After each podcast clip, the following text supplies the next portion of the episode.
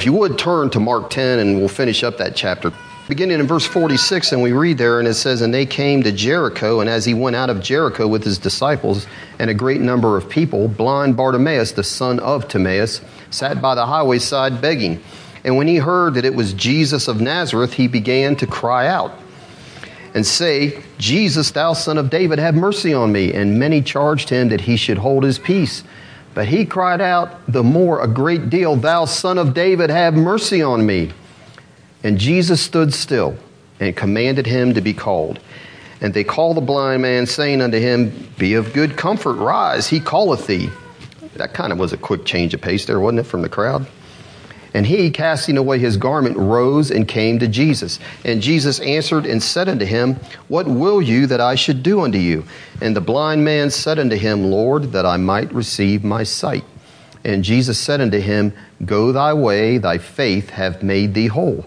And immediately he received his sight and followed Jesus in the way.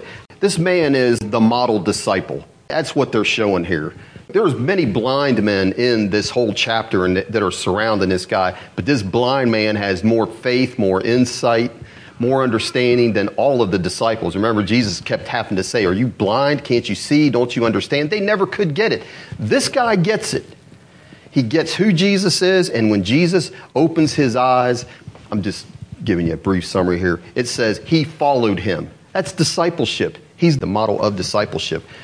But I want to bring out some other points here briefly tonight, just for your information. This is the last healing miracle that's recorded in the Gospel of Mark, right here. And this is the only healing to where the person that is healed is named, interestingly enough. So all the others, it may talk about Jairus' daughter. It doesn't name who the daughter was. It doesn't name who they are. This is the only one where the person healed is actually named. And we have here this blind man in the first verse, verse 46.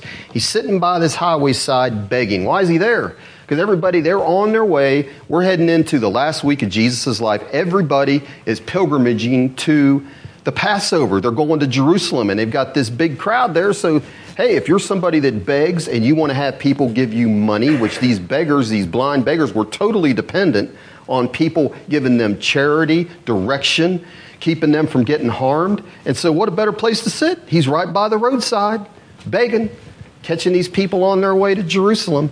They didn't treat him well at all because beggars were considered a nuisance back then. They didn't contribute to society, just in the way. And we had back in chapter 8, I don't know if you remember the first blind person, it was probably his family. They brought him to Jesus. These people aren't doing that.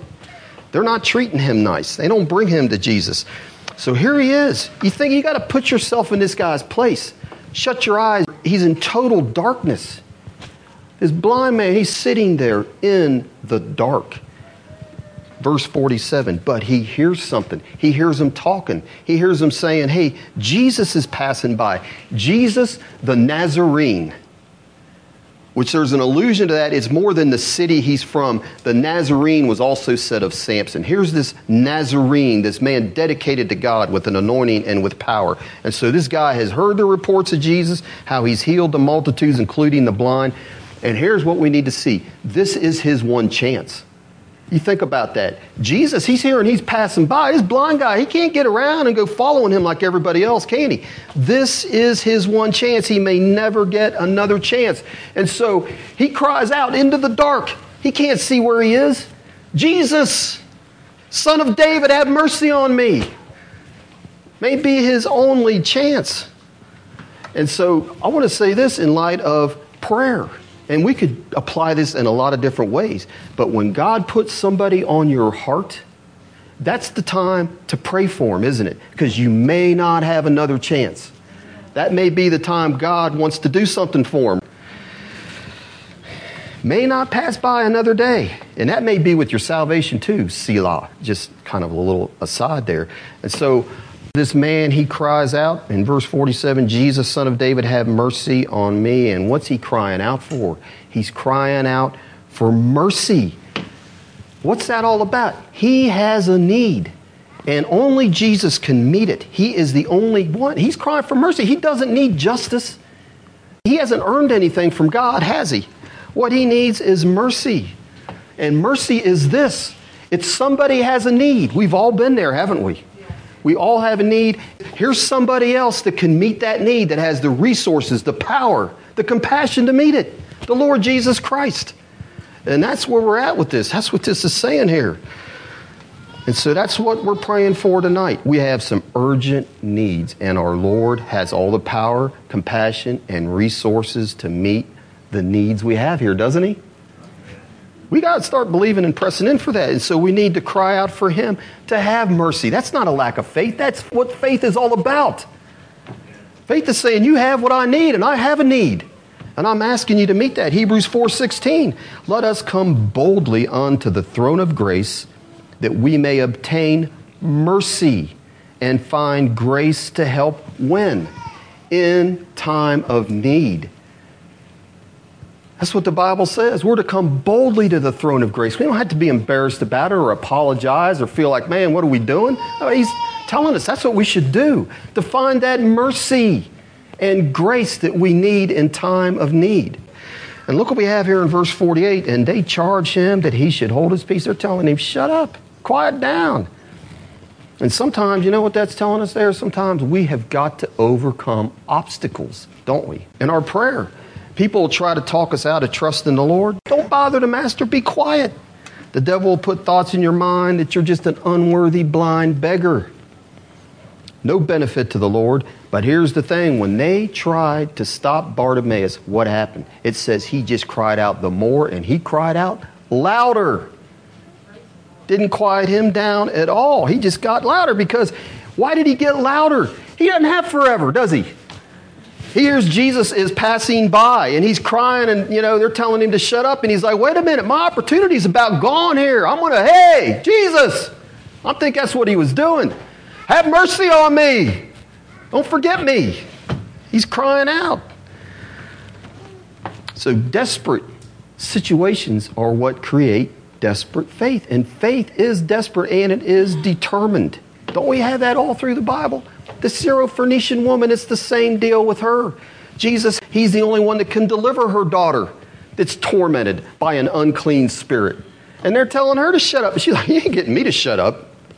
She's pressing on in there. The Syrophoenician woman, Jairus, what about him? The mockers are saying, She's dead. Don't bother him anymore. He had to press on right on past all that, didn't he?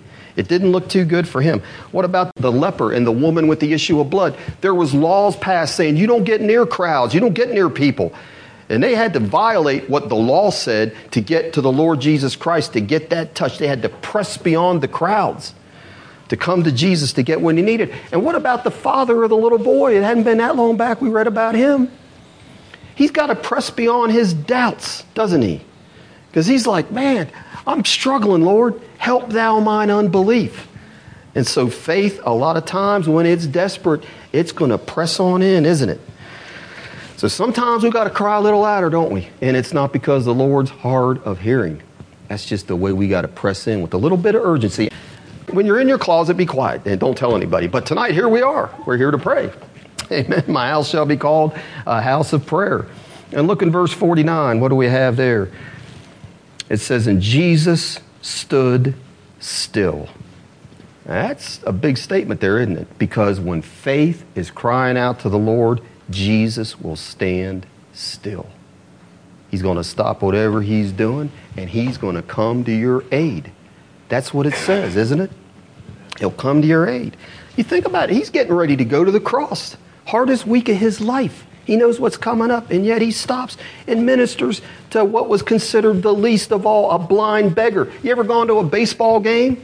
They're all over the place. You know, it's just like it's just easy to just walk past them. They're a nuisance. They're all around. I'm saying that's the way it seems.